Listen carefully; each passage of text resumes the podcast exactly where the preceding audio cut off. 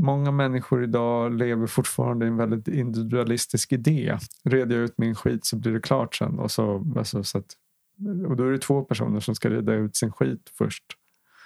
Och sen så kommer man aldrig till kärleken. Liksom. Going Deeper är ett space där vi öppnar upp dörren till vår relation och tillsammans med våra gäster delar vi med oss av de mönster som vi själva har behövt bryta, de rädslor vi behövt möta och de nycklar som guidar oss till att skapa djupare och mer meningsfulla relationer. Vi är här för att ge nya perspektiv och tillsammans med dig vill vi gå djupare.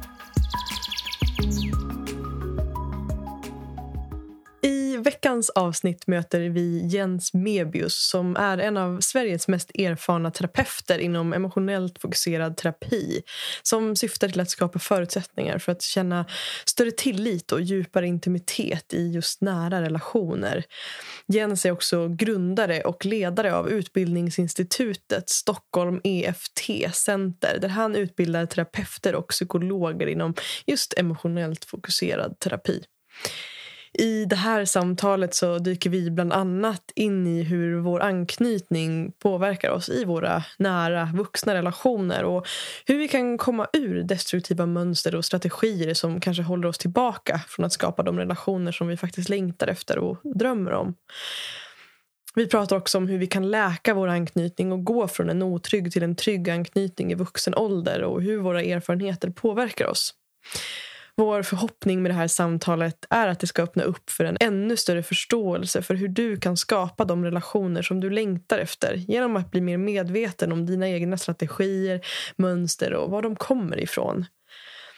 Veckans avsnitt är sponsrat av Livspuls som erbjuder emotionellt fokuserad terapi för par, individer och även familjer. Om du är nyfiken på att prova EFT och känner att det här med anknytning och hur det påverkar oss i våra vuxna relationer är intressant så vågar jag lova att Eva och Ann-Katrin på Livspuls är helt rätt personer att vända sig till. Med lång erfarenhet, värme och trygghet så guidar de dig eller er till mer kontakt och intimitet. Som lyssnare till det här avsnittet så får du 30% rabatt på de tre första besöken när du uppger koden perspektiv30 vid bokning via livspuls.se eller genom länken som du hittar i beskrivningen till det här samtalet. Jag vill också passa på att tipsa om min och Peters onlinekurs Åtta insikter för en djupare relation till dig själv och andra. Som helt enkelt är ett digitalt träningsprogram för dig som vill utveckla din kommunikation och bli bättre på att möta dig själv och andra. Och det här träningsprogrammet, den här onlinekursen är ett, sätt, ett, ett fantastiskt sätt att förstå dig själv och andra människor bättre.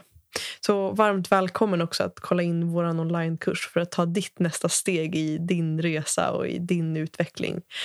Vi ser fram emot att se dig på insidan. Och nu, mina vänner, så har det blivit dags att välkomna Jens till samtalet. Hej och välkommen Jens Mebius till Going Deeper. Tack så mycket. Tack. Så himla kul att ha dig här med oss vi befinner oss ju faktiskt just nu ute i, i skogen. Ja, ute i Tyresö. det är jättevackert här Ja, ja. Det känns fint att få ha dig här på hemma, hemmaplan. Och idag så mm, ska vi prata om anknytningsmönster och hur, mm. ja, hur våra anknytningsmönster kan påverka oss i våra relationer. Mm.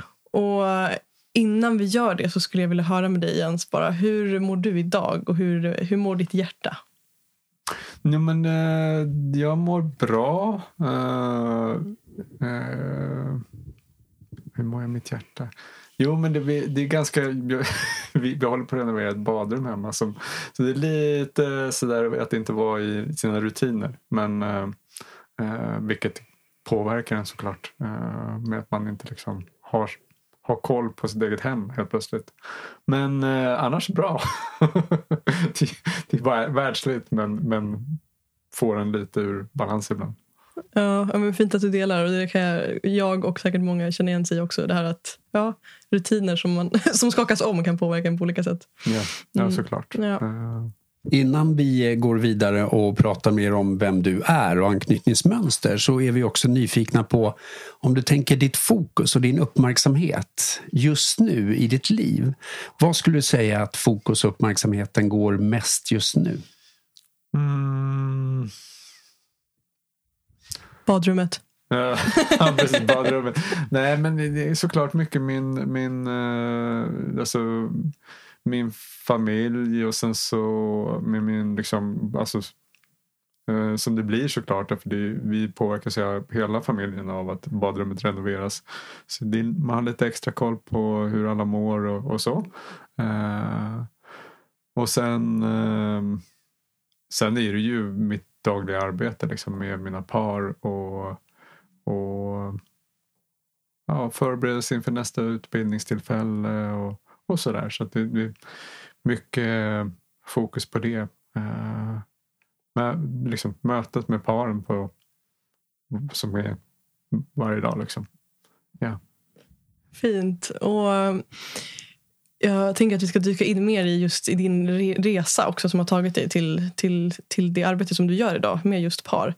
Uh, och jag blir nyfiken på att höra om du skulle beskriva dig själv med tre ord. Vad skulle du då eh, bara så här på uppstuds välja för ord och också kanske varför just de orden? Ja, eh, jag skulle nog vilja säga ett, ett som är på ett sätt ett lite dubbelbottnat ord men jag är ganska envis. Eh, på gott och ont. Alltså, ibland så är det en, en drivkraft att man vill igenom saker. eh, och ibland så blir man en buttergubbe. Um, så, så, så, så, med mycket tänker jag, för och nackdelar. ja, så det finns väl båda uh, bitarna i det. Uh, ett annat ord så skulle jag väl nog vilja säga att jag uh, är nyfiken på eh,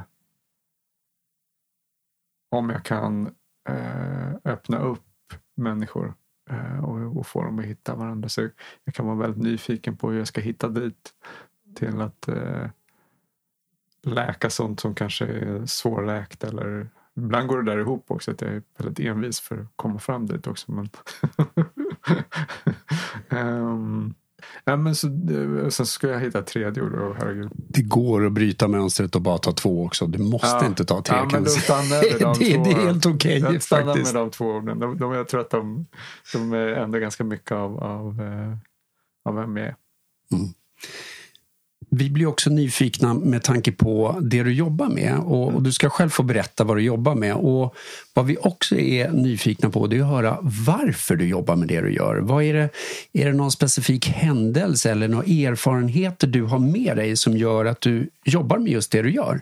Eh, när du beskriver som du säger också det här med par och mm. som jag tolkar också att du jobbar med par varje dag och liksom intensivt och mycket. Ja, uh, jo men det finns faktiskt Uh, Eh, en, det finns nog ett, ett, väldigt starkt startskott till eh, att det blev som det blev. Att det började liksom... Eh, alltså jag har alltid varit... Jag har, jag har alltid funnits liksom i... Kring kärleksrelationen så har... Eh, det har alltid varit någon, en nerv i den för mig att liksom dels hur hitta den? Eh, hur överleva den och hur, hur liksom kunna behålla den? Ehm, så det har alltid funnits något, liksom någon existentiell nerv i det eh, för mig. Ehm, och det finns ett startskott eh, hösten 99 på eh, min födelsedag. Uh, hösten 99, där, oktober var det. Eh, jag skulle fira den tillsammans med min dåvarande tjej och hon dumpade mig. Oj. Och just på din födelsedag?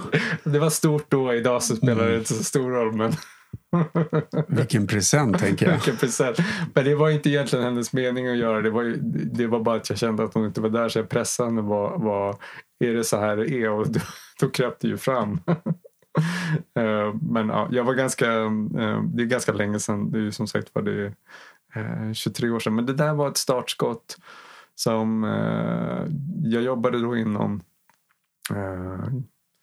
jag, var ju, alltså jag hade precis liksom sugits upp i den här IT-svängen som fanns i, liksom, under 90-talet och, och som sen också ganska brant tog slut precis därefter. Eh, ungefär samtidigt som min kärleksrelation. Eh, men eh, så jag gick in till chefen dagen efter och sa så här, jag slutar nu. Eh, jag kommer inte kunna jobba. Eh, och det var en eh, väldigt förståndig kvinna som sa mm, Jens, du kan få en terapeut av oss istället och där började det någonstans. Spännande. Jag tolkar då att du hade en positiv upplevelse av det första mötet med eller jag vet inte om det ja. var första mötet. Men jag tolkade det var första mötet med en terapeut. Ja. Mm. ja. det var jättebra. Det, mm. blev, jätte, uh, det blev jättestarkt och, och det betydde jättemycket för mig. Mm. För det var en, en väldigt deppig och stormig period. Mm. Såklart. Och var det någonstans i, i det skedet som den här frågan också som du nämnde nu här att här, hur, hur, hur skapar vi, hur, vi, hur behåller vi och hur, hur får vi relationer att funka liksom? Föddes ja, den där någonstans? Ja, det, det föddes där. Det var liksom en, en, en, en stor...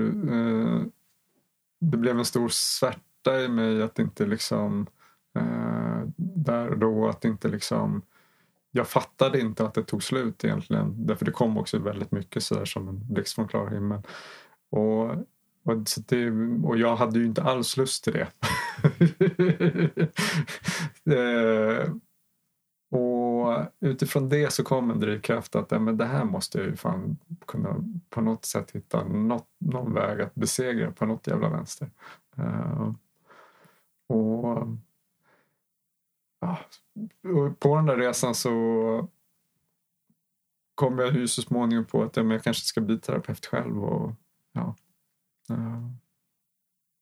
Så jag sadlade om. Och idag är du EFT-terapeut bland annat. Ja. Och det är ju spännande. Kan du, kan du berätta, vad, vad står det för och, och, vad, och hur kanske använder du det i ditt yrke? Mm. Eh, EFT, det står för, alltså på svenska så blir det emotionellt fokuserad terapi eh, och på engelska då emotional focus therapy. Eh, och det är en parterapiform utvecklad av eh, en kvinna som heter Sue Johnson. Ehm, som eh, ja, hon utvecklade den på 80-talet. Men det är den metod jag arbetar med i eh, kring liksom mitt pararbete. Jag började faktiskt med att, att jag utbildade mig i en annan eh, terapeutisk metod. Eh, den som min terapeut hade. Eh, så jag fick en så när jag så småningom var klar med det så fick jag en master in gestalt psychotherapy från Derby University. Men sen så på vägen där någonstans så när jag liksom, eftersom jag, jag kunde liksom aldrig släppa det där riktigt med att jag ville besegra det där med eller förstå och kring kärleken. Liksom. Um, och jag tyckte inte gestalt uh, hade svaret som jag sökte, alltså den, den metod. Även om den var väldigt, väldigt bra för mig på många sätt så den, den gav inte svaret på uh, och den hjälpte inte mig och min fru som jag så småningom började träffade. Eh, det hjälpte oss inte alls. så det var ju bara att söka vidare. Och, och sen så dampade jag på den här eh, metoden som var då. Det här är då tio år senare, så det är 2009. Så gjordes Eh, en liten utbildning i Stockholm. Jag tror att det var sex eller nej det var åtta terapeuter som var på utbildningen. Och de hade flugit in en kvinna från Kanada eh, i eh, EFT. Um, ehm, och det var eh, det var till och med så att det gick så dåligt för den där utbildningen så att man hade fått låna kurslokalen i i eh, Stockholms stads familjerådgivnings eh, kurslokal i utbyte mot att terapeuterna kunde få gå utbildningen om de ville. Men ing, alltså det var så okänd metod för Sverige på den tidpunkten så ingen av terapeuterna som kunde gått den gratis kom. jag fattar. Och då blir jag samtidigt nyfiken också när du sa det att du ville hitta verktyg för att förstå mm. varför det tog slut. Har EFT hjälpt dig med det? Och, oh, och i så fall på, yeah. kan du i korta drag beskriva på vilket sätt har EFT hjälpt dig att förstå just den händelsen? Nej men alltså grejen är, där kom, där kom liksom en metod in som eh, eh, Egentligen så kanske jag inte riktigt förstod eh, det tog nog ett tag att förstå fortfarande varför det tog slut. Men, men, men uh, Eh, det som fanns i EFT det var att man jobbade otroligt nära just anknytningsteorin eh, som bas. Eh, alltså som teoretisk bas i, i metoden EFT. Och vuxenanknytningen mellan vuxna. och det gav en väldigt stark förståelse för när går åt helvete i en parrelation eller när det faktiskt funkar. Liksom. Eh, nu tror inte jag svarade på din fråga, förlåt. Och samtidigt tänker jag att det gör det i och med att vi nu glider in tänker jag, på anknytningsmönster. För ja, att eh, ja. är det någonting jag vågar säga att både jag och Madeleine är riktigt nyfikna på och dessutom läser väldigt mycket om så är det ja. just anknytningsmönster och just den teorin. Mm. Och det finns många böcker att läsa och så vidare. Oh ja, och, det är, och det är ju någonting som vi också jobbar med i vår relation för vi tycker ja. det är så spännande att se varför reagerar vi som vi gör och var kommer vi ifrån egentligen. Mm. Och då tänker jag om, du, om vi börjar med att liksom sätta någon grund för anknytningsteorin. Mm. För vad jag har förstått är ju inte den speciellt gammal heller. Jo, ja... Eller beror på ja, vad vi ser menar med gammal i och för sig. Ja, allting beror på. Alltså, man kan ju säga alltså, det, det är en ganska...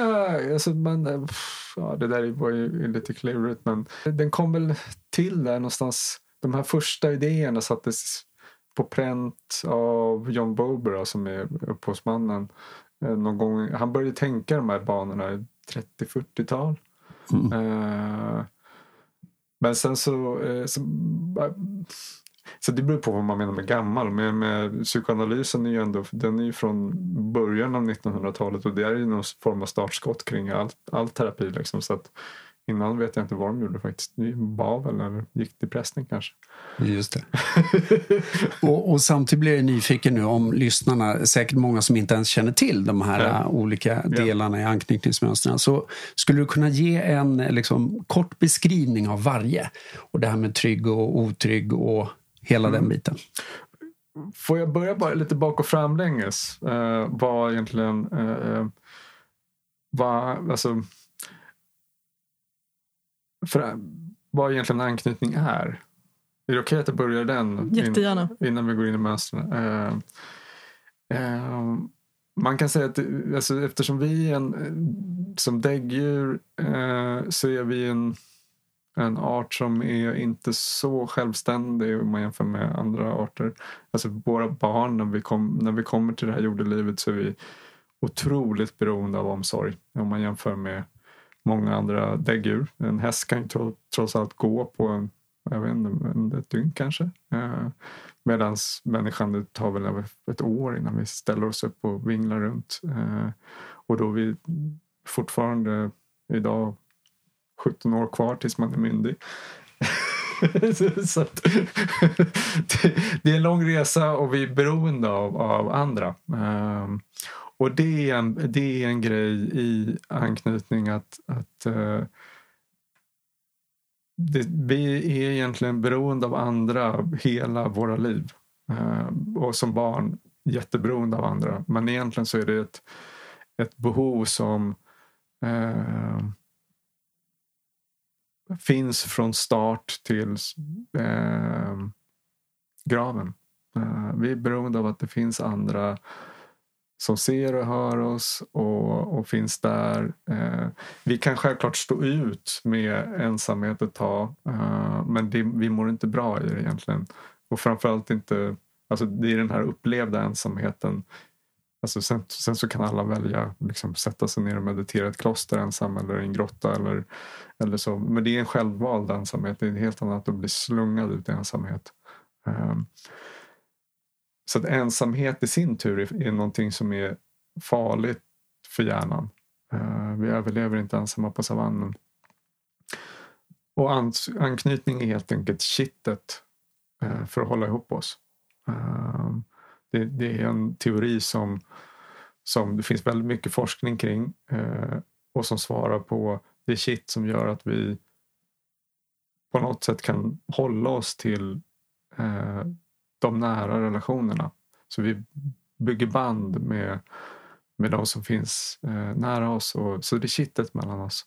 Och det här leder till att eh, vi, eh, vi behöver varandra känslomässigt och vi, när det funkar också att vi kan finnas där för andra, alltså i varje fall som vuxna. Som barn så är, är det ju annorlunda därför då, då är det ju kanske bara att man eh, behöver någon. Men som vuxna så finns det både behovet av att kunna få stöd och ge stöd. Och när det är en trygg, det är där den trygga modellen av den trygga eh, människan är. Det är alltså en person som kan ta emot stöd i nöd och sträcka ut sin hand efter att hej, vänta, jag behöver dig låt mig få balansera lite på dig ett tag tills jag kan hitta min egen balans. Eh, för att det är lite svajigt hos mig just nu. Eh, lite svajigt i mitt liv, det är lite svajigt kanske känslomässigt eller jag befinner mig i en kris eller vad det nu kan vara. Eh, så att en trygg person kan sträcka sig eh, efter någon annan eh, och säga hej, jag behöver lite stöd.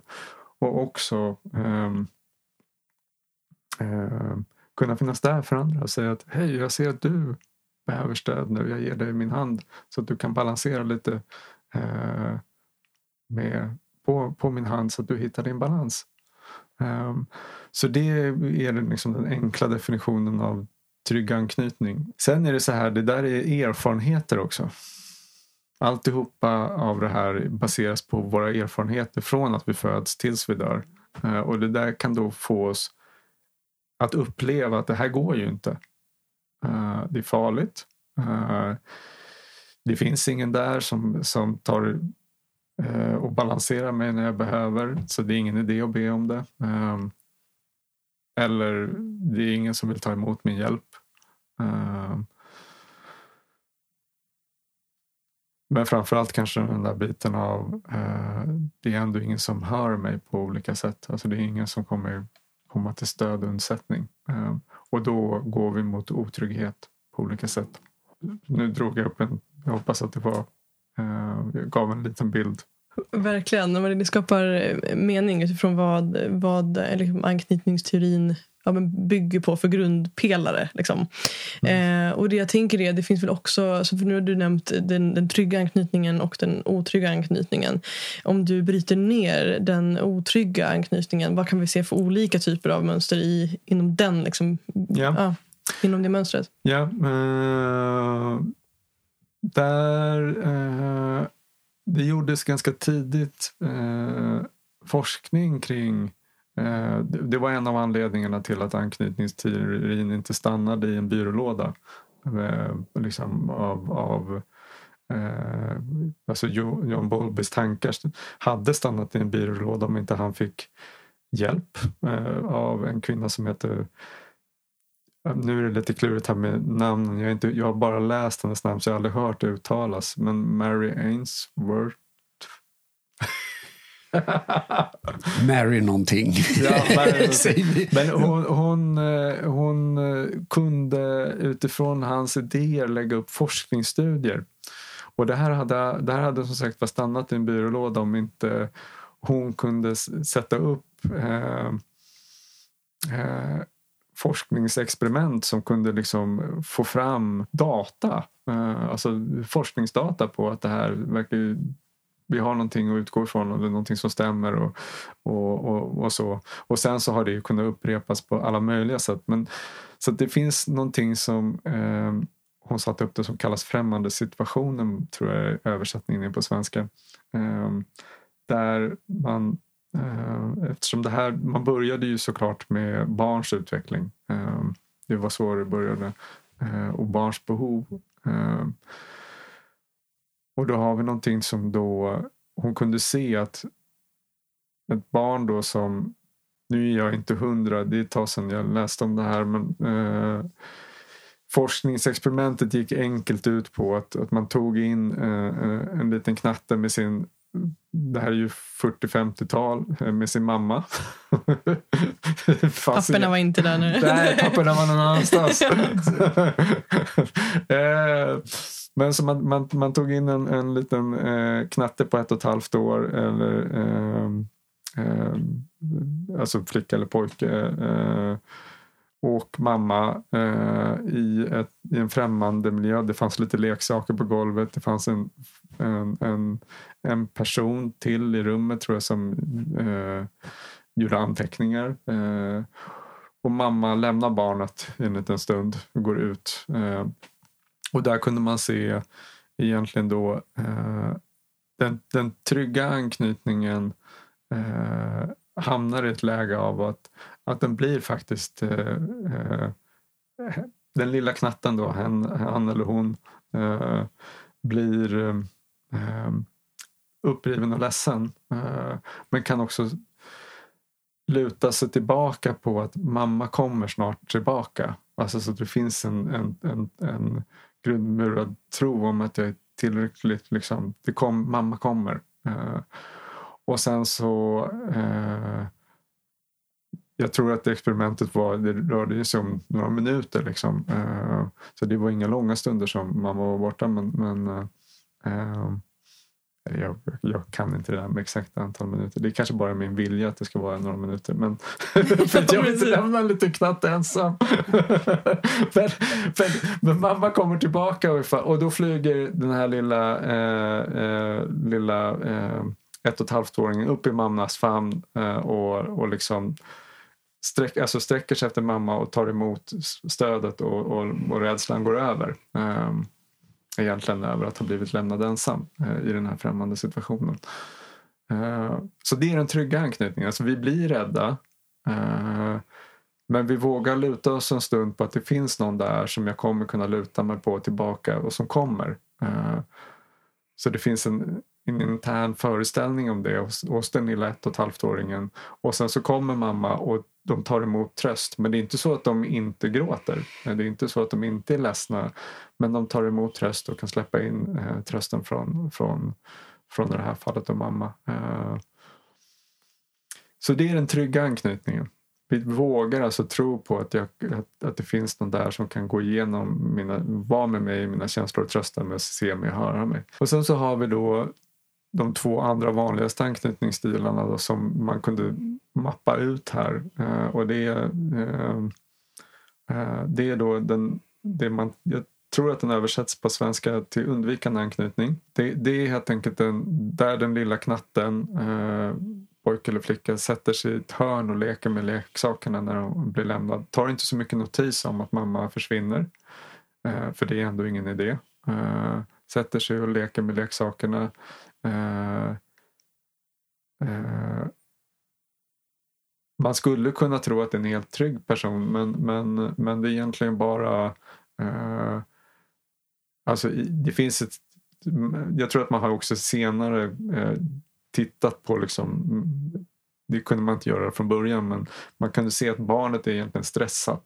Eh, men det syns inte utanpå det riktigt, utan det, de utanpå. har det innanför. Ja, ja, Det syns inte ett skit utanpå mm. uh, om man inte vet vad man ska leta efter. Just. Um, um, och uh, så att barnet ser lugnt ut och leker självständigt. Uh, så det kan ju vara väldigt attraktivt också, just att de är lite självständiga.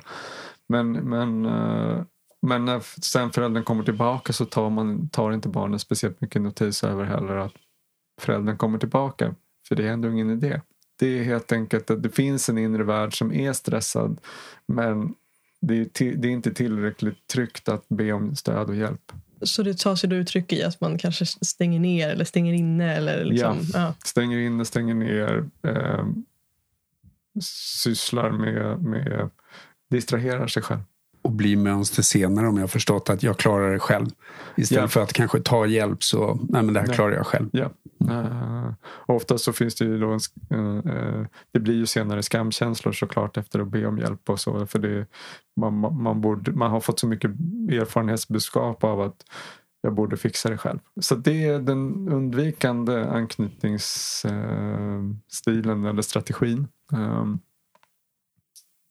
och det här är ju såklart utifrån eh, erfarenheter utav vad, hur barnet har upplevt liksom, och erfarit livet hittills. Eh, och sen så har vi den ambivalenta eller oroliga kanske man skulle säga eh, anknytningsstilen. Eh, men där eh, eh kommer in lilla knatten kommer in i rummet med eh, mamma. Eh, mamma går ut. Eh, knatten håller i, i, mamma för att mamma inte ska gå. Eh, håller, håller, håller. Mamma får liksom stöta bort ungen, eh, gå ut ungen är jätte, jätte uppriven och när mamma kommer tillbaks så, så är ungen jätteuppriven och arg på mamma över att liksom, det fanns inte där. Eh, kanske. Alltså det, det, finns en liksom en det finns faktiskt en, en, en, en, en, liksom, en känsla av att det finns någon annan där men det finns ändå någon form av, alltså så det finns ju en, en sorts liksom ett sökande efter den andra men eh, det är ändå en, en, en känslomässig rekyl på att jag kommer bli övergiven och att du kommer inte finnas där i slutändan ändå kunna trösta mig. Så det är väl de vanligaste. Eh, sen så finns det också en, en eh, när man har med mera eh, trauma eh, av livet när man har upplevt övergrepp och så. Då det kallar man desorganiserad anknytning. Och då är allt då, då, då blir dessutom inte nog med att man kanske inte kan räkna med närhet, det blir, ändå, det blir också farligt. Alltså, människans behov är ju någonstans att försöka söka, för det är det vi föds med in i världen, att vi söker närhet direkt. Så den responsen finns fortfarande kvar i alla de här eh, anknytningsstilarna, även om det är otryggt. Så det finns liksom någon form av sökande. Men för den eh, desorganiserade anknytningen så blir när jag söker eh, min alltså söker den här personen och söker närhet så går det också in i ett otroligt eh, det är som att när jag närmar mig det så blir det ändå en, en het platta för det kommer brännas så att det blir en avstängningseffekt ofta. Jag tycker det här är så spännande och jag minns när jag första gången läste om det här experimentet med främmande experimentet. Yeah. Så minns jag också att min reaktion var, som du var inne på också, att eh, utåt sett skulle man kunna tro att det undvikande mm. barnet mm. Som inte vare sig grinar eh, mm. före eller liksom kommer är det trygga. Mm. Alltså för att det, ja, men det klarar sig självt. Och det här mm. tror jag, om jag får gissa lite och tolka, så tror jag att många föräldrar kanske tror det också. Mm. Att oh, deras ja. barn är det trygga barnet. För ja, men titta ja. så fint det klarar sig själv. Ja. Men när jag läste och det du berättar här nu så bara gick det upp för mig själv att jäklar att det är ju precis tvärtom. Mm. Att det pågår mycket på insidan men de har lärt sig att stänga av. Yeah. Eh, och den tyckte jag var, den gick ju rätt in i mig. Mm. Och då blir jag också nyfiken eh, om du tänker på vilka faktorer är det i barndomen som påverkar mest för om man får trygg eller otrygg? Uh, om det går att liksom generalisera och prata om det. Jag är inte så säker på svaret där längre faktiskt. Eftersom jag egentligen härifrån har blivit mer intresserad av vuxenanknytningen. Så det finns forskningsstudier. Jag har ibland skummat eh, lite grann i dem men jag, jag vågar faktiskt inte ge mig in på att svara exakt. Men det, det är klart att alltså när, respons, alltså när den här omvårdnadsresponsen från den vuxna inte blir lyhörd på olika sätt eh, så måste barnet dra erfarenheter, eh, eller utifrån det så måste barnet skaffa sig erfarenheter att jag får antingen skruva upp ljudvolymen som den eh, ängsliga eh, ambivalenta anknytningen eller så måste jag egentligen skruva ner eh, för att kunna få vara kvar i gruppen. Eh, så att alltså, kommer ingen och svarar på, eh, på mina känslor och mina behov så får jag antingen till slut stänga av eller skruva upp volymen för att hör, liksom, bryta igenom på något sätt. Och det troliga är ju att, att, eh, att, att det lilla barnets respons skruvar ju upp volymen först tills det inte kommer någon längre. Då tänker jag ju automatiskt på, som jag när jag var förälder i alla fall hade väldigt svårt för, det var fem minuters metoden.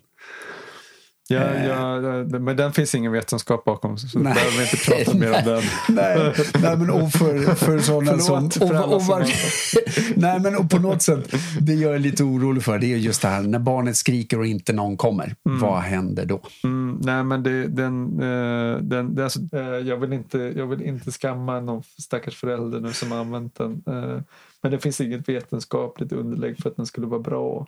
Eh, men så här, jag vill också säga det här. Det, jag tänker att det är jätte, jätte, jätteviktigt.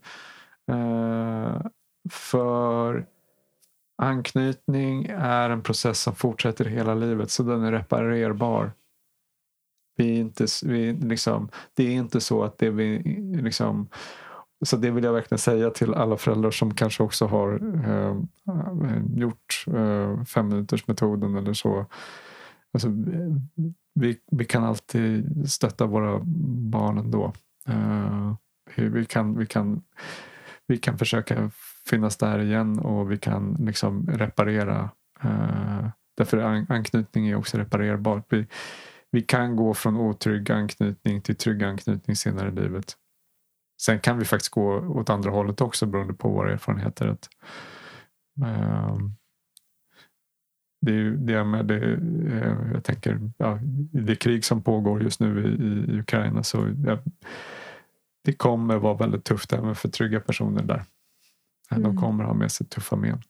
Uh, beroende på vad de har varit med om såklart. Det blir också en, en, spännande aspekt, tänker jag, att ofta i, i samtal kring, kring anknytningsteorin så, så handlar det ofta om just eh, föräldrar-barn eh, ja. anknytningen och att jag tänker att där också att det finns så många olika, det vet ju du bättre än jag, men eh, och det är väl egentligen då min fråga om det går att, alltså att anknytning också blir påverkad baserat på andra faktorer än de absolut närmsta vi har i vårt liv, alltså eh, syskon, lärare i skolan eller ja, som du ja. beskriver ett krig? Eller, ja. ja, det troliga är ju att, att det, det liksom eh, egentligen, alltså en lärare är ju också en, oftast en, en, en eh, alltså framförallt för, för i så här, första åren, alltså lågstadiet, så, här, så är ju läraren en väldigt oftast betydelsefull person. Eh, så jag, ja, absolut, det tänker jag att det är liksom eh, eh, alla eh, personer som kommer in i ens närhet har ju en förmåga att påverka alltså, eh, emotionellt om, om man blir nära såklart. Uh, um, alltså, en stor, så, sån stor plats som också kan förändra och påverka väldigt mycket är kärleken. Uh, alltså mitt arbetsområde. och där har vi en ingång.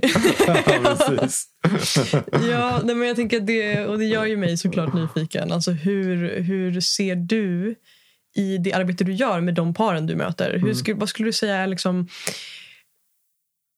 Hur hjälper det dina eh, par, nu säger jag mm. dina, men de par du jobbar med mm. eh, när de får upp liksom, ögonen, när de inser vilka mönster de har när det kommer till anknytningsteorin? Eh, vad skulle du säga är liksom, de största så här, insikterna de, de får när de blir medvetna om sina anknytningsmönster i relationer till varandra?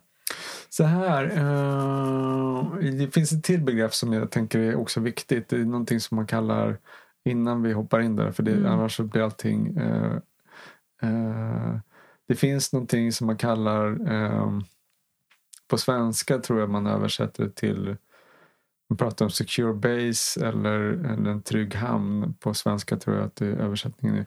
Det betyder helt enkelt att alltså det är också någonting relationellt, anknytning.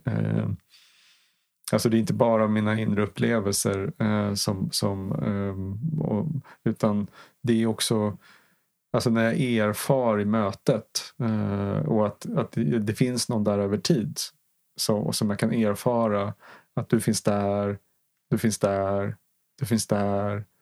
Ja, nu fanns du inte där, men jag kunde reparera det och nu finns det där.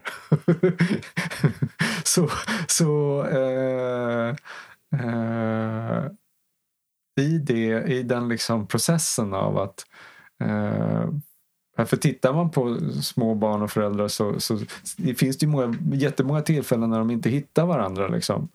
Eh, men sen så hittar de varandra och då repareras det. Och det, alltså att, att ha den här eh, upplevelsen och att erfara i en process av att men jag vet att jag kommer hitta någon här som finns för mig. Och som, alltså en trygg hamn dit jag kan segla in. Och jag kommer, det kommer kanske vara lite liksom klurigt att navigera in här. Ibland, ibland, liksom, kom, ibland så går, går det lite på grund men till slut så hittar vi mål och då är det en trygg hamn. Och, och, och den här andra personen blir min trygga hamn. Um, och en, för ett barn så är det den vuxna. Eh, eller föräldern. Liksom. Och, och en kärlek så ja, då är det ens partner. Uh, eh, så att det, utifrån den biten uh, så får man det också in i ett helt annat svung in, uh, kring kärleken. Att men vänta, vi behöver bygga in någonting som representerar, representerar alltså där vi två tillsammans kan skapa en trygg hamn. Uh, där vi två tillsammans kan bli den där processen där vi kan rida igenom tuffa känslor. Eh, segla in, segla av, gå på grund men ändå försöka hitta varandra och segla igenom stormar och, och, och liksom till slut hitta där varandra. Eh, och ibland så är det bara lätt att segla in i den där trygga hamnen och det är jätteskönt och ibland så är det mer stormigt. Men jag vet att jag kan hitta dit eh, tillsammans därför det är det vi bygger i den här parrelationen. Så med den, med den biten eh, så är det också en, någonting, ett sökande till varandra som jag tänker är jätteviktigt i, och som jag är lite tapp, borttappat. Eh, i, för många Många människor idag lever fortfarande i en väldigt individualistisk idé. Reder jag ut min skit så blir det klart sen. Och, så, alltså, så att, och då är det två personer som ska reda ut sin skit först. Och sen så kommer man aldrig till kärleken. Liksom. Så det, det, det tänker jag. Så, så det, det, är både att upptäcka sina anknytningsmönster, hur man gör det. Eh, och hur, hur, man, hur, hur det gör ont och hur, vad man har för erfarenheter på med sig. Men det också handlar om att hur vi bygger nya erfarenheter tillsammans. De erfarenheterna som vi kanske inte har haft. Och det är den liksom, biten av att bygga den här trygga hamnen ihop. Jag tycker det låter så härligt med en trygg hamn. och är det någonting jag tänker på, och härligt att höra dig säga det också, för att att vi kan liksom förändra vårt mönster. Och för ibland får jag för mig att mycket i den här världen blir väldigt svart eller vitt. Eller så här mm. är det. Yeah. Och jag lever i en tro att ja, så är det just nu, men det behöver inte vara så imorgon. Mm. Det vill säga att jag kan förändra. Och är det någonting jag tycker är spännande just med Maddes och min relation är ju att vi har Alltså när det blir konflikter mellan oss mm. så kan vi också börja känna igen våra mönster och, va, och mm. våra strategier för ja. att handskas med just konflikter. Och ja. där vi kanske kommer från lite olika... Att vi har gjort en hel del tester och vi kan ju vara relativt trygga men jag har med en, en liksom sticker åt lite åt undvikande hållet, mm. alltså där mm. upp. Och medan Madde har åt eh, det ambivalenta lite mer. Mm. Eh, mm. och det som är spännande är i konflikter, vad som händer. Ja. Det vill säga när jag kanske då vill inte prata med er eller jag vill gå därifrån och så behöver jag fundera själv och så vidare. Ja. Och där Madeleine kanske har tvärtom utan hon vill hålla, känna sig hållen av mig och så ja. vidare. Och det är det här som är att inte ha medvetenheten om det här, mm. det blir väldigt svårt tycker jag att kunna handskas med. För då blir det mer, tror jag, rätt och feltänk. Det vill säga, du gjorde si eller du gjorde så. Mm. Men det jag gillar med anknytningsmönster det är att förstå var jag kommer ifrån. Ja.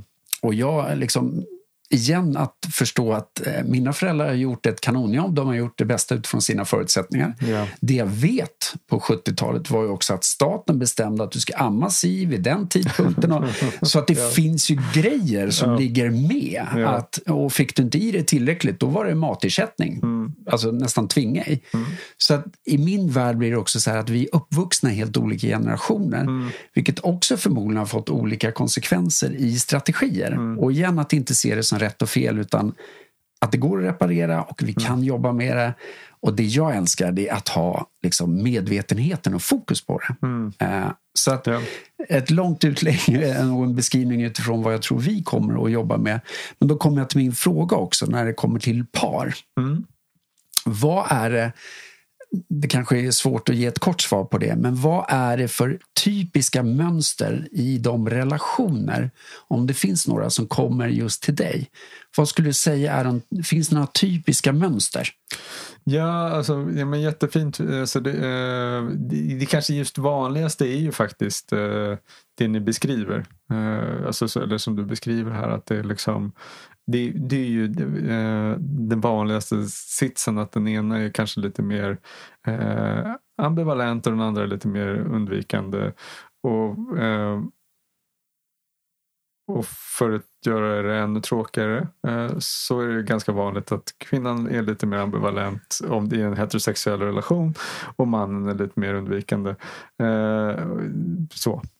Uh, och det, det, det, Varför är jag inte förvånad? ja, och sen, sen så är det inte alltid så. Uh, men jag skulle, om, om det kommer in en heterosexuell relation uh, så, så är det mest, alltså 60-70 procent liksom, någonstans där att, att det är den typen av relation som det är. alltså det är den typen av, av eh, sits de sitter i. Som självklart är lite det är alltid unika färger i allting såklart. Därför det kan alltid upplevas lite olika. Men, men, men, eh, och det tänker jag är, det är inte så konstigt. Eh, för det, det är liksom vi lever ju fortfarande i en kultur där eh, det kanske är svårare för, alltså det är färre platser för män att uttrycka känslor så att vi får bära det själv. Eh, och det, det, det på något sätt också ses ju på fortfarande väldigt många platser. Eh, det har ju börjat bli bättre att vi, i varje fall i Sverige får vi gå med barnvagn och, och vara pappa och, och det är okej okay att, gråta och, och liksom. Eh, men det är ju också även i vårt samhälle att det inte är helt det är inte alltid så eh, Alltså det, det, finns någon form av, tänker man på en skolgård så vet man att, att som kille att det är inte så jävla bra att gråta. Uh, det är liksom någonting man tidigt lär sig. Uh, det är kanske inte så bra att gråta för, tjej, för tjejer heller men uh, ja, men det finns ändå en, en, liksom, en lite mer patent på att, att ni har okej okay att ha känslor och att ni, ja. Absolut. Nej, men alltså, verkligen för att generalisera så är det ett tydligt mönster. Ja. ja. Eh, och sen så vill jag verkligen, verkligen inte säga att det är liksom någonting eh, som inte är eh, förändringsbart. För det är ju kulturella präglar eh, såklart i det. Eh, ehm. Men det är, det är ett väldigt, väldigt vanligt mönster såklart. Ett, ett, annat, van, ett, ett annat inte helt ovanligt mönster är faktiskt Eh, att vi har två stycken som undviker all Alltså undviker egentligen eh, för man har väldigt dåliga erfarenheter av när det blir eh, när det blir väldigt känslosamt. Det är förenat med erfarenheter av att det är farligt. Så det, och så möts två sådana personer, alltså två som är kanske lite mer åt det undvikande hållet. Um, så uh, blir det tystare och tystare. Uh, man kanske inte riktigt vågar prata om, om svåra saker. Uh, man sopar lite under mattan. Uh, sopar lite mer under mattan. Uh, blir en stor knöl under mattan. Det blir en stor knöl under mattan. Man åker till Ikea och köper en större matta. Precis, det finns alltid lösningar. och till sist snubblar man rejält på den här mattan. Ja, det är inte helt ovanligt att det liksom, och då kan de ramla in i, i, liksom, i parterapi om de inte har gett upp. Liksom. Eh, och det kan ju bli jättefina förändringar såklart även där. Att det liksom, man, man man kan på ett mjukt och, och försiktigt sätt tillsammans med paret eh, börja liksom. Eh, det är inte alltid heller att det är, att det är ett, ett sånt mönster eh, det kan ha varit ursprungligen också i lång, långtidsrelationer så kan det också ske förändringar över tid. Att det kanske var den ena var mer ambivalent men gav upp med, med tiden och, och började undvika egentligen. Eh, och till slut så sa ingen något. Eh, om, om, om, om känslomässiga saker. Så det kan gå åt det hållet. Liksom.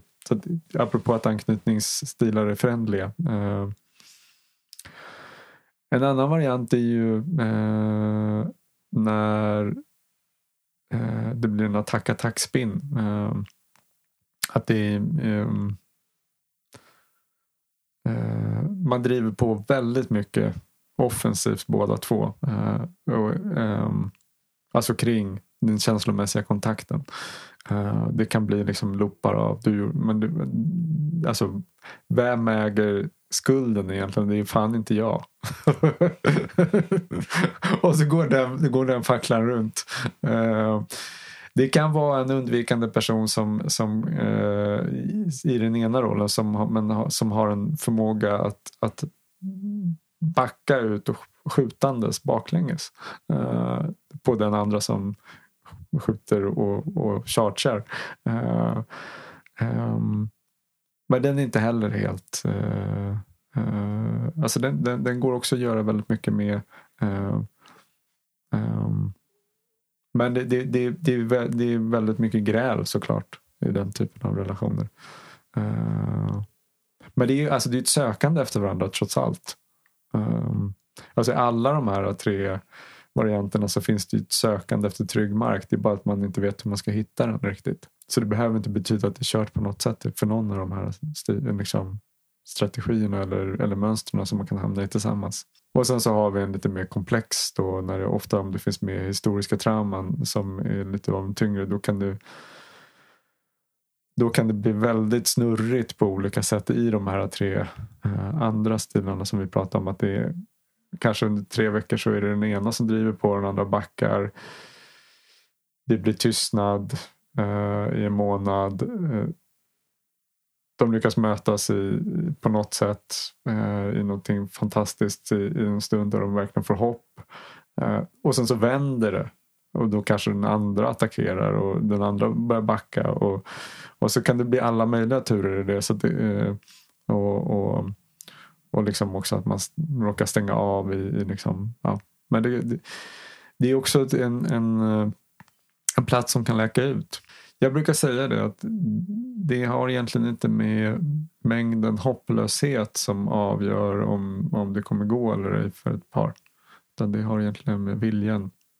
Uh, viljan att vilja göra någonting åt det. Jag har stor respekt för att man till slut inte vill göra någonting åt det också. Men det, det jag har mött med par där det sprutar hopplöshet i öronen på båda och det blir ändå väldigt vackra platser. Uh, sen så har jag mött par där allting ser vackert ut. Uh, men uh, där viljan på något sätt har tappats och då viljan att, att egentligen knyta an till den andra personen och då går det inte att göra så mycket. Mm. När du säger att den viljan har tappats, är det oftast så att paren, eller personen då, om det gäller ena partnern i, i, i paret, eh, alltså är det vanligast att, att personen i fråga kommer på det och inser det? Eller är det någonting som du ofta som terapeut liksom ser som mönster i, inom relationen, så utifrån? Liksom? Jag har märkt det att jag, har otro, alltså jag kan ha otroligt mycket tålamod med eh, att jag inte riktigt hör om viljan finns. Tills jag får till slut faktiskt en ganska tydlig signal från den personen att nej men jag vill inte. Uh, så det är sällan jag formulerar det. Uh, och jag, jag tror tills jag märker att det är mörkt. Då blir jag nyfiken också. Kan inte rädsla blockera viljan. Eller det vill säga så att jag vill väldigt mycket men samtidigt så har jag en rädsla av att ta reda på mer om mig själv eller mina egna strategier och mönster vilket gör att jag kanske först säger att jag, jag vill ja. men samtidigt så är jag livrädd vilket gör ja. att jag inte ja. eh, gör så mycket. Jag säger att jag vill men kanske att rädslan för att ta reda mer på liksom, vad finns under ytan. Ja. ja, men det är jättevanligt. Och det är därför som, eh, det är därför som eh, jag inte ger upp. Därför att det, det, många gånger så handlar det just bara om rädsla. Eller bara, det är, det, rädsla är ju otroligt. Det är en av de tuffaste eh, känslomässiga tillstånden att vara i. Så det är ingenting att leka med. Men, så när jag säger bara rädsla så är det inte bara rädsla. Men, men att det är, det, är, det är oftast det som är en blockering som sitter där. Att jag, som också kan se ut i den andras ansikte. Alltså, i, I alla andras, eh, när de tittar på det så kan det ju se ut som att det inte finns vilja där. Men att det egentligen är rädsla. Och vad gör du då, tänker jag? Det finns ju säkert många saker, men vad är, vad är ett första steg då? Alltså, det där är, eh, så länge de kommer i- till mig fortfarande så tror jag på dem. Och jag finns där och, och jag mjukt lockar och, och gör det ofarligare och ofarligare och se om, om, om vi kan bära igenom rädsla. För det är det som är i slutändan är, är grejen där. att kan vi Alltså därför det, oftast så finns det ju också så inga, på något olika sätt utifrån där så finns det inga erfarenheter. Hur ska jag ta mig igenom rädslan? Uh, och det, så på ett sätt så är rädslan alltid också kungen på schackbrädet. Uh, Eh, kan man hitta och trygga den och, och tillsammans där mötas i rädslan och rida igenom den och börja få de första erfarenheterna. Först kanske med mig som terapeut och så småningom så kan vi kanske börja bygga in det också till att de två som kärlekspar kan göra det. Då blir det bara vilja kvar när vi kan rida igenom rädslan. Låter fint, tänker jag. Och samtidigt så eh, funderar jag på mina egna erfarenheter i det här. Och då, då kan jag också eh, liksom prata för mig som man som har haft med mig väldigt mycket mönster av att jag ska klara allt själv och, och, ja, ja. och liksom hjälterollen och så vidare. Då har det inte varit så himla lätt att sen säga vad jag är rädd för. Nej, såklart. Men när du väl öppnar den dörren till rädsla och eh, faktiskt får dela med sig av den. Vad, jag inser också vad sårbarhet betyder. Oh, ja. Och att visa sig sårbar och vad sårbarhet i relationer verkligen gör. Att när du känner att du kan vara sårbar och när vi kan dela vår sårbarhet. Vad häftigt att få vara med om det, tänker jag. Och vilken utmaning. Mm. Oh, Eh. Och då glider jag automatiskt över då till det här med sårbarhet och dina reflektioner kring det när det kommer just till de här anknytningsmönstren och Men det du stöter på. Det är det som du säger. Det är egentligen alltså det, det är i sårbarheten vi har möjlighet att kitta. Alltså kitta, kittet mellan oss. Alltså hitta anknytningstrådarna. Eh, att, att liksom bonda in och läka. Eh, så att, eh, att Därför vi kan aldrig undvika sårbarhet i livet. Liksom. Det är, det är något, tydligen verkar det ju vara något sånt där jobbigt existensdilemma för oss människor att det är sårbarhet vi är slungade till på något sätt. Det är förr eller senare. ja, så var det bra med det. Så att, ja, det, det, men det är också en, en, en eh, fantastisk eh, möjlighet till att, att bygga sig fram till trygghet. Eh, för den, den, den ehm, det är genom vår sårbarhet och rädsla som vi också kan bygga erfarenheter tillsammans av trygghet. Att vi alltså, kan, vi, kan vi få erfarenheten av att vi rider igenom eh, sårbarhet och rädsla med någon annan så har vi ju liksom the shit i kärlek. Alltså, that's it. Men det är också en spännande ekvation. Alltså man tänker det att sårbarhet är det som säger kittet. Det är det som kan skapa kontakt, närhet, intimitet och så vidare. Kärlek. Ja. Och då tänker jag, nu sitter jag och Peter här som par och vi, vi båda har liksom i vår grund en relativt trygg anknytning. Sen har vi våra liksom utstickare också och så vidare. Men att någonstans för oss också, också från att vi har jobbat mycket med oss själva så har ju vi, för oss är sårbarheten en sån eh, stor del vågar jag säga, som gör att vi upplever en sån närhet som vi gör. Och då tänker jag också att utifrån att sårbarheten är kittet så blir det också det här dilemmat av att om vi då sitter med en anknytning som är otrygg, alltså hur vågar vi då öppna upp för sårbarheten i vår relation för att sen kunna läka de här mönstren Ja. eh, och kliva in och, i en, och öppna upp för en mer trygg anknytning. Så det blir också, kan jag tänka mig, ett dilemma. Att hur, Ja. Vad kommer först? Liksom? Hur vågar man ta de här läskiga första stegen om man då sitter med den här otrygga anknytningen? Ja på samma sätt som att vi slungades in i otrygghet på grund av våra erfarenheter så behöver vi ju erfara möten av trygghet över att det finns någon där. Och sen som dessutom så kan, och det här är ju terapeutens roll, som kan börja locka oss till att våga sträcka ut den där handen. Efter någon som vi kanske inte har haft, alltså som vi har kanske gett upp på att sträcka ut eller, eller liksom eh, Eh, för att hitta den här liksom, balansen när jag är otrygg och rädd. Eh, att våga sträcka sig efter eh, någon där. Alltså, det, det handlar om att, att långsamt och, och försiktigt i, börja bygga nya erfarenheter av att hej, det finns någon här som hör mig, ser mig, inte dömer mig, finns där, verkar schysst, snäll. Och här, är ju, här, här, här får ju en, i EFT alltså blir ju terapeuten en väldigt viktig person här som kan Okej, okay, jag litar inte riktigt på att min partner gör, gör det här. Eh, därför det verkar ju inte ha gått bra hittills. Eller vi har kört i diket på något sätt för, och skapat erfarenheter. Men när båda i den här stunden mer och mer kan börja känna sig hörda och förstådda eh, av terapeuten och, och, terapeuten kan vara med och se eh, och höra och sätta in det här i, i, i ett ramverk av just rädsla och sårbarhet och sökandet efter varandra.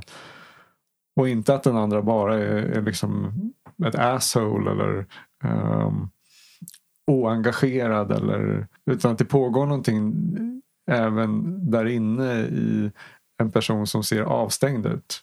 Det är en, oftast en väldigt liksom, ny upptäckt för, för den andra som bara undrar men varför har du alltid det där flatfacet när, när liksom, ja, på insidan så är hen jättestressad. Så det, och att, att, att börja upptäcka och erfara det och, och, liksom, och att det finns en längtan efter trygghet även där på det sättet så börjar man långsamt bygga in erfarenheter i terapin. Då, då eh, av att börja erfara. Det går att öppna upp sig. Det blir bra. Det är inte farligt. Vi tar ett steg tillsammans. Och så småningom så kan man börja länka in det till varandra också. Att Hej, jag vågar blotta mig för dig. Jag vågar ta ett, ett språng utifrån min rädsla. Eh, för att du har börjat förstå mig här också. Vad som händer i, i min smärta och min rädsla. Och, och min smärta. Eh, och omvänt. Jag börjar förstå dig lite mer vad som händer där hos dig. Eh, så kan de också börja bli att hej, vi kan, vi kan balansera eh, tillsammans här. Eh, jag vågar blotta mig för dig. Jag vågar öppna mig. Och där så kan de hitta det här tillsammans. Att vi blir varandras trygga hand. En tanke som slår mig också och som jag upplever i, i mitt liv när det kommer till också sårbarhet. Att, det, att min upplevelse också att det är väldigt olika beroende på vem personen det är, alltså vem det är som jag relaterar till. Um, vad har du för liksom reflektioner kring det? Att våra anknytningsmönster kanske kan ta sig uttryck på olika sätt beroende på vem vi möter och vem vi oh, relaterar ja. till. Oh, ja. alltså det, eh, så är det ju. Eh, eh, jag tänker det är väl bara, det är väl bara att liksom tänka sig att man, man, går på en klassfest efter 30 år typ på människor som man inte har sett och man blir den man inte ville vara som man trodde att man hade tagit sig ifrån. Exakt. och helt, alltså, så det finns någonting väldigt kontextuellt. Att vi, alltså, därför anknytning är ju en överlevnad. Hur överlevde jag bäst här? Hur tog jag mig igenom den här dagen? Alltså den otrygga anknytningen är ju också det är ju egentligen um, erf att jag erfar for att det bästa sättet att överleva här det var att ha de här strategierna. Exempelvis som du beskrev här innan av, av, av eh, en, liksom, en, någon som ser ut att leka snällt eh, som kanske egentligen är jätteotrygg där. Det verkade ju vara bästa sättet att, att eh, få tillhöra gruppen och få kärlek. Att bli liksom någon som såg ut att vara snäll och inte störde. Uh, ja, okej. Okay. Vi är anpassningsbara. Det verkade vara bästa sättet att överleva. Så då håller jag mig till det. Uh, så det är klart att det där är ju eh, på samma sätt då som man liksom går tillbaka i en grupp. Eller som du säger här. Uh, att om jag, om, jag, om jag träffar en annan person, det blir lite annorlunda. Jag hamnar alltid i den där rollen som jag kanske, ja, mina erfarenheter av, av min syster eller min, min brorsa eller min mamma. Jag överlevde bäst på att vara så här. Så att när jag går in i det mötet idag igen så kanske jag hamnar i samma roll. Uh, lite grann, även om jag trodde att jag hade bearbetat allting. Men just i det här mötet så, så slår de erfarenheterna till igen. Och att överleva det mötet så blir jag det jag trodde jag hade kanske tagit mig ifrån. För att det är en anpassning också. Uh, Yes. Jag, jag, tänker också att det är spännande just det här, när vi var inne på det tidigare, det här att det inte, ingenting heller är hugget i sten. Mm. Ja. Och jag vet att liksom, anknytningsteorin har funnits i mitt liv i liksom, många år utan att jag ens har... Och det är genom mm. att min mamma som du också känner Jens, mm. eh, som också jobbar eh, som terapeut. Så att anknytningsteorin har funnits liksom, i min sfär sedan jag var litet barn och hört mamma prata om anknytningsteorin och så vidare. Mm. Men jag har nog också haft ett visst motstånd till att ta in det för en typ nu i mitt liv. Ja. Eh, också baserat på att jag har haft någon, någon bild av att det av att liksom, ja, men antingen så är jag så här eller så är jag så här. Och så har jag haft något motstånd till mm. att så här, jag vill inte bli satt i ett fack och så har jag inte velat titta på det. Ja. Och det som jag nu också fascineras av är just att, att någonstans att när jag börjar titta på det att också se att jag kan, även om min grund till exempel är att jag har en, en relativt trygg anknytning så finns det tendenser i mig av alla de olika mönsterna. Yeah. Så till exempel när jag, jag vet i relation till, till vänner så kan jag ha en ganska undvikande mm. anknytning. Mm. Jag har liksom väldigt få vänner och jag kan verkligen se ett mönster mm. av att jag det tar väldigt lång tid för mig att komma nära, att släppa yeah. in. Yeah. Um, och att det finns en Mm. Ja, jag skulle nog kunna säga att det är en rädsla liksom, för att släppa in nya vänner. Mm. Eh, rädsla för att det ska ställas krav på mig, rädsla mm. för att ja, jag inte ska kunna vara tillräcklig i de relationerna och så vidare. Yeah. Och då blir det lättare för mig då som i rollen av vän att liksom, ja, hålla, hålla avstånd. Yeah. Medan i, i kärleksrelationer, som i mötet med dig Peter, så var det liksom jag föll och det kändes tryggt på en gång. Liksom. Sen så mm. kommer, tänker jag, kanske, kanske alltid kärlek med en viss typ av rädsla för att helt plötsligt har vi något att förlora och så vidare. Ja, och där klart. kommer också det ambivalenta ja. in i mig. Liksom. Ja. Så att det finns också, den aspekten har varit intressant för mig att landa i. Att det mm. också är okej att jag har mm. de olika mönstren baserat på vilka situationer jag befinner mig i. Ja, men och, och, och, och det tänker jag, alltså det, det, det är viktigt och, och, och liksom eh, Alltså det, det är mera alltså, på ett sätt så kan man säga eh, de här anknytningsstilarna är ju egentligen på ett sätt mer strategier för överlevnad och beroende på våra erfarenheter än personlighetsstilar. Så det, det, det är verkligen ingenting vi är fast i. Och, alltså, och har vi nära relationer där vi kan få till den här att, att ha den här erfarenheten av att jag kan sträcka mig efter dig eh, och jag får, alltså, finns du där för mig Uh, och, svaret är ja. och får jag finnas där för dig? Och, och, och, svaret är ja. I en vuxen anknytningssituation då, då uh, så är ju uh, då är det trygghet i den här relationen. Och, och tillbringa mycket tid i den typen av relationer mestadels så är jag ju mindre stressad i mitt liv och, och så det påverkar mig hälsomässigt. Ungefär enkelt uttryckt. Precis. Det, det som kommer till mig också nu när vi pratar om det är just också hur jag tänker det här som vi var inne på, att, att, att de här strategierna också kan ändras beroende på de upplevelser vi är med om. Och då ja. kastades jag tillbaka till en, eh, en relation, eller det var inte en relation, men en person som jag dejtade för några år sedan. Mm. Som jag, jag tolkar hade, jag vet inte, desorganiserad anknytning. Alltså det var bara, liksom, mycket mm. var bara totalt kaos. Och han mm. försvann, kom tillbaka, försvann. Det var verkligen liksom push and pull yeah, right. dynamic. Yeah. Liksom. Yeah. Eh, och det är, inte, det är ingenting som jag är van vid i liksom, relationer. Det, mm. det är inte en dynamik som jag förknippar med liksom, kärlek. Så det för mm. mig var någonting helt nytt. Och, men det jag lade märke till i mig då, utifrån att jag också har liksom, eh, mycket, eller en del av det ambivalenta i mig eh, så lade jag också märke till att i det så blev det, eh, den strategin i mig blev så eh, förstärkt i ah, relation till den här personen då. Ja, ja. Som hela tiden var eh, liksom, push-pull, mm. kom tillbaka, försvann, ja, var borta i en månad och liksom, kom tillbaka. Och då var det så intensivt och så de, den dynamiken. Och att där blev som sagt det mönstret i mig jätteförstärkt. Eh, och ja. den är också intressant, för det får mig då att förstå också hur våra anknytningsmönster kan eh, förändras. För Ja. hade jag till exempel levt i den relationen nu då i fem år så hade jag förmodligen varit på en helt annan plats än det jag är idag, till exempel. Tror jag. Ja, precis. Men det är alltid svårt att veta hur livet skulle bli. Men, Ja, precis. men, men, men du, du är inne på en väldigt viktig bit just av att, att, det, att, att, att såklart påverkas vi av vår miljö. Alltså, och, och, eh, alltså vi, vad som, eller rätt sagt, det är vår nära miljö. Alltså, så att, det blir annorlunda för oss när vi är i, som du säger, en, en, med en typ av person som har en typ av anknytningsstrategi så kommer det blir antingen förstärkt eller försvagat. Eller liksom, så det går, det går ju att gå åt olika liksom håll på olika sätt. Så det, det, apropå det här med, med, med det är ju verkligen inte infackning om hur, hur man är liksom, utan, utan det, det är ju som sagt var, det är överlevnadsstrategier på olika sätt.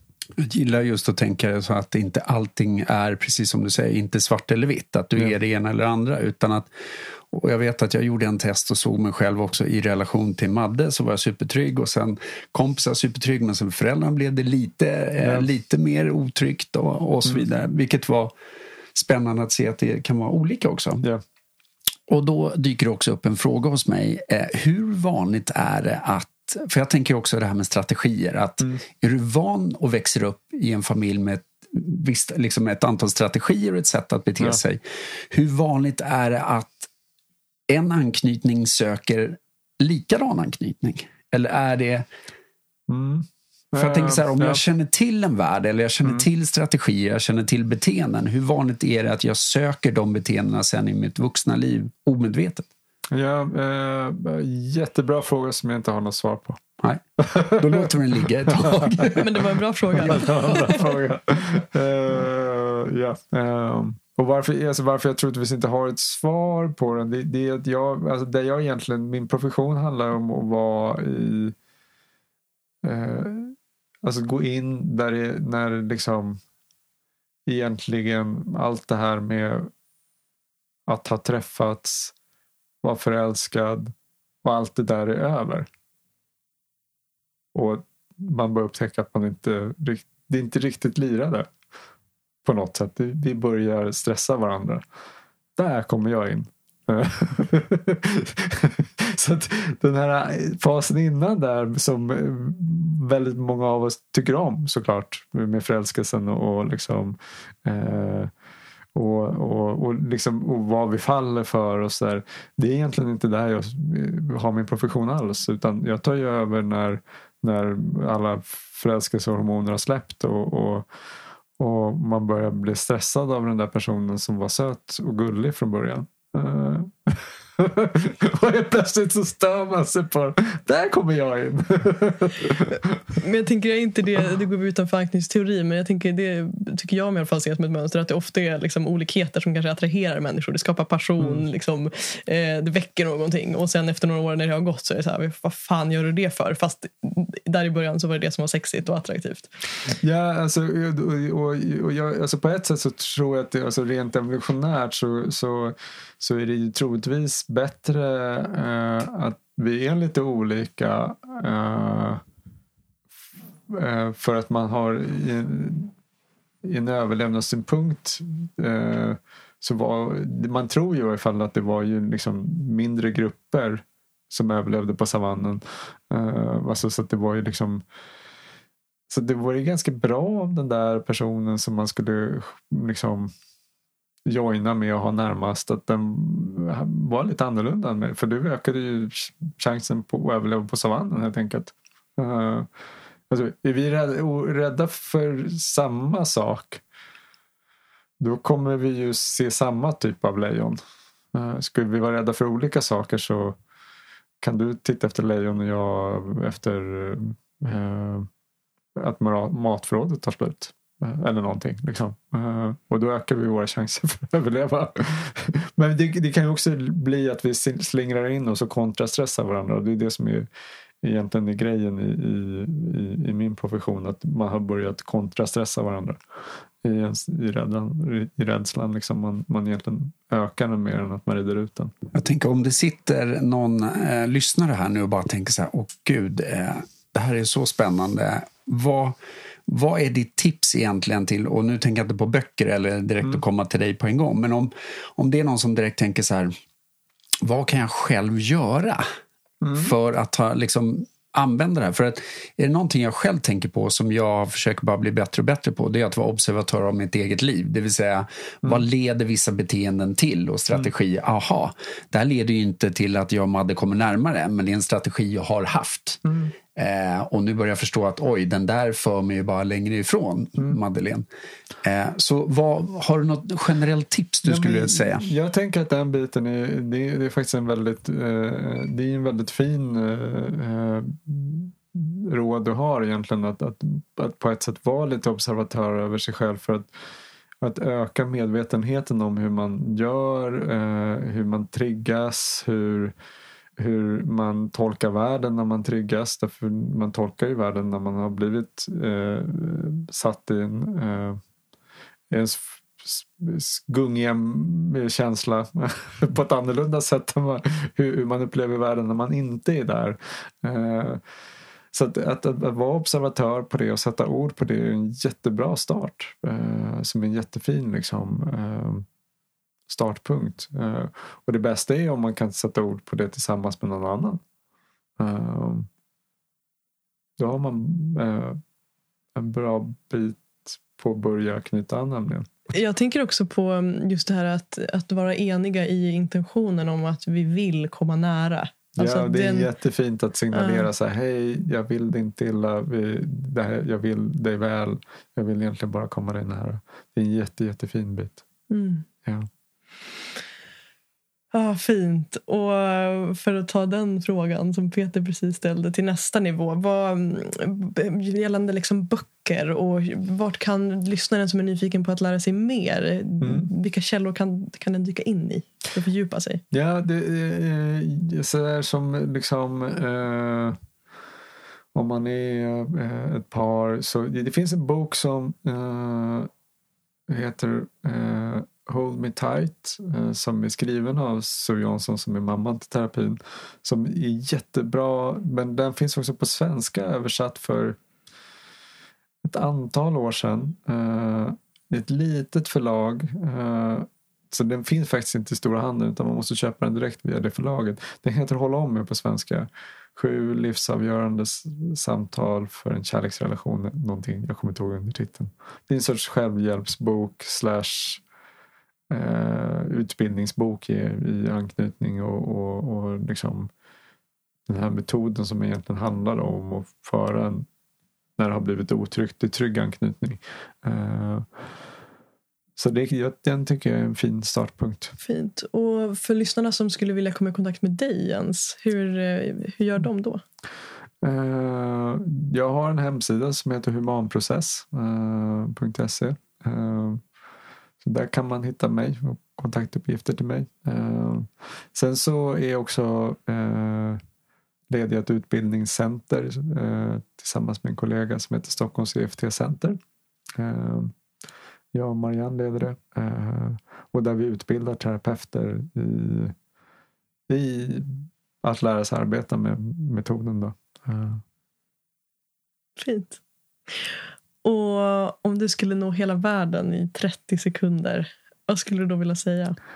Just det, det var den där. Uh, jag hade ett bra svar uh, det, det jag läste. Nu är det blankt. Uh, ja, ja, jag skulle nog säga att, att vara mer snäll mot varandra. Mm. Jag gillar det. Var mer snäll. Mm. Speciellt i dessa tider. Mm. Det här har varit ett jättespännande samtal och jag känner också så här, gud vi skulle kunna prata hur mycket som helst om det här men det får vi ta i del två. Eh, och samtidigt så har vi också en sista fråga. Ja. Och det är en fråga för att försäkra oss om att du har liksom fått säga det du liksom mest av allt vill säga. Mm. Och det kan ju vara som så att det är ingen, ingen fråga som dyker upp. Men våran sista fråga till dig är då Vilken fråga skulle du vilja att vi ställde till dig nu? Om det nu är någon fråga. Om du inte har fått säga allt. Nej, men, nej, jag tror att det har gett en, en, det är en ganska liksom uttömmande bild. Uh, nej, jag har ingenting. Det blir blankt. Så då finns det nog inget. Fint, då känner vi oss nöjda. Ja. Mission complete. ja, tusen tack Jens för att du ville komma hit och gästa oss och dela med dig av all din kunskap. Och jag ser mycket fram emot att få höra från lyssnarna hur det här landar och vilka insikter det väcker och så vidare. Och jag är säker på att det väcker väldigt mycket. Så mm. tusen tack Jens. Tack. Tack. Ja, ja det dök faktiskt det, ja. det, dök också upp en. Uh, jag skulle alltså, bara på liksom, vad finns det för belägg i det här? Då skulle jag vilja säga bara att liksom, anknytningsteorin har jättemycket forskning. Eh, både på eh, framförallt historiskt och den har påverkat väldigt mycket vår syn på barn eh, och vad barn behöver. Det har varit en revolution i det. Liksom. När, alltså, det är det som gör att man inte lämnar barn på BB i en liten plastbalja, mamma vilar och pappa går ut och röker. Uh, mm. Utan det är liksom en väldigt stor, att, för att man liksom ska redan från start få ha de man behöver nära. Mm. Um, så det har påverkat väldigt Så det finns väldigt mycket forskning både på barnanknytningen, numera även på vuxenanknytningen och att det är en process som pågår hela livet. Och som metod eh, som vi använder då, eh, EFT, den har också väldigt mycket forskning för att vara en psykoterapeutisk metod. Så vi kan faktiskt se att vi hjälper eh, par från, eh, från en eh, känsla av hopplöshet och, och, och vanmakt i relationen till eh, någon form av happy peppy. Mm. Happy peppy. ja, och jag tänkte säga, vad bra att du säger också det här med eh, att det, det finns väldigt mycket belägg för det. Och nu kan det vara lite, vad kallas det, selektiv perception, det vill säga att, att jag hittar just det. Men just nu ser det tolkar jag att det kommer bara fler och fler böcker just om anknytningsteorin. Ja, det är ett jättestort Och en, en som jag vet, eh, vad heter hon, eh, doktor eh, Nicole Lepra heter hon det? Som, ja nu, How to do the work. Känner du till den? Nej, tyvärr. Nej, men, ja. men den, är, den har ju bara slagit liksom ah, rejält. Ja. Eh, säljer väldigt, väldigt bra. Ja, vad roligt. Eh, så att det är ju spännande ja. att det kommer ja, men, mer och mer. Precis, ja. Och, och det är, och det, så det, det, är väldigt, väldigt, väldigt många psykoterapiformer som använder anknytningsteorin för att den är så viktig. Liksom. Eh, sen är vi en av dem som använder det mest kring par eh, och har fått dessutom fina resultat. Mm. Fint. Ja. Tusen tack. Tack själva. Tack. Det är jättefint att få vara här. Tack till dig som har varit med oss ända hit. Jag vill igen påminna och tacka veckans sponsorer Livspuls som erbjuder just emotionellt fokuserad terapi för par, individer och även familjer. Om du efter att ha lyssnat på det här samtalet blir nyfiken och är nyfiken på att prova just EFT och känner att det här med anknytning och hur det påverkar oss är intressant så vågar jag lova att Eva och Ann-Katrin på Livspuls är helt rätt personer att vända sig till. Eva och Ann-Katrin har en lång erfarenhet i ryggen och bär på värme och trygghet som guidar er till mer kontakt och intimitet. Och Som lyssnare till det här avsnittet så får du nu 30% rabatt på de tre första besöken när du uppger koden perspektiv30 vid bokning via livspuls.se. Tack till dig som har varit med oss idag. Vi är så nyfikna på hur det här landar i dig. Vilka tankar, insikter, frågor och kanske till och med triggers väcks inom dig. Det betyder enormt mycket för oss att få ta del av dina processer och vi ser fram emot att höra från just dig. Skulle du vara intresserad av att gå ännu djupare och fortsätta det här samtalet så har vi också skapat en Facebookgrupp för att samlas och connecta. Och du hittar den genom länken som finns i beskrivningen till det här samtalet. Ett annat sätt att hjälpa oss att sprida samtalet vidare och att hjälpa oss att vara en del i att skapa en mer nyfiken och öppen värld är att posta det här på din story och helt enkelt visa att det här är perspektiv och samtal som behöver lyftas. Än en gång, tack till dig som är här med oss.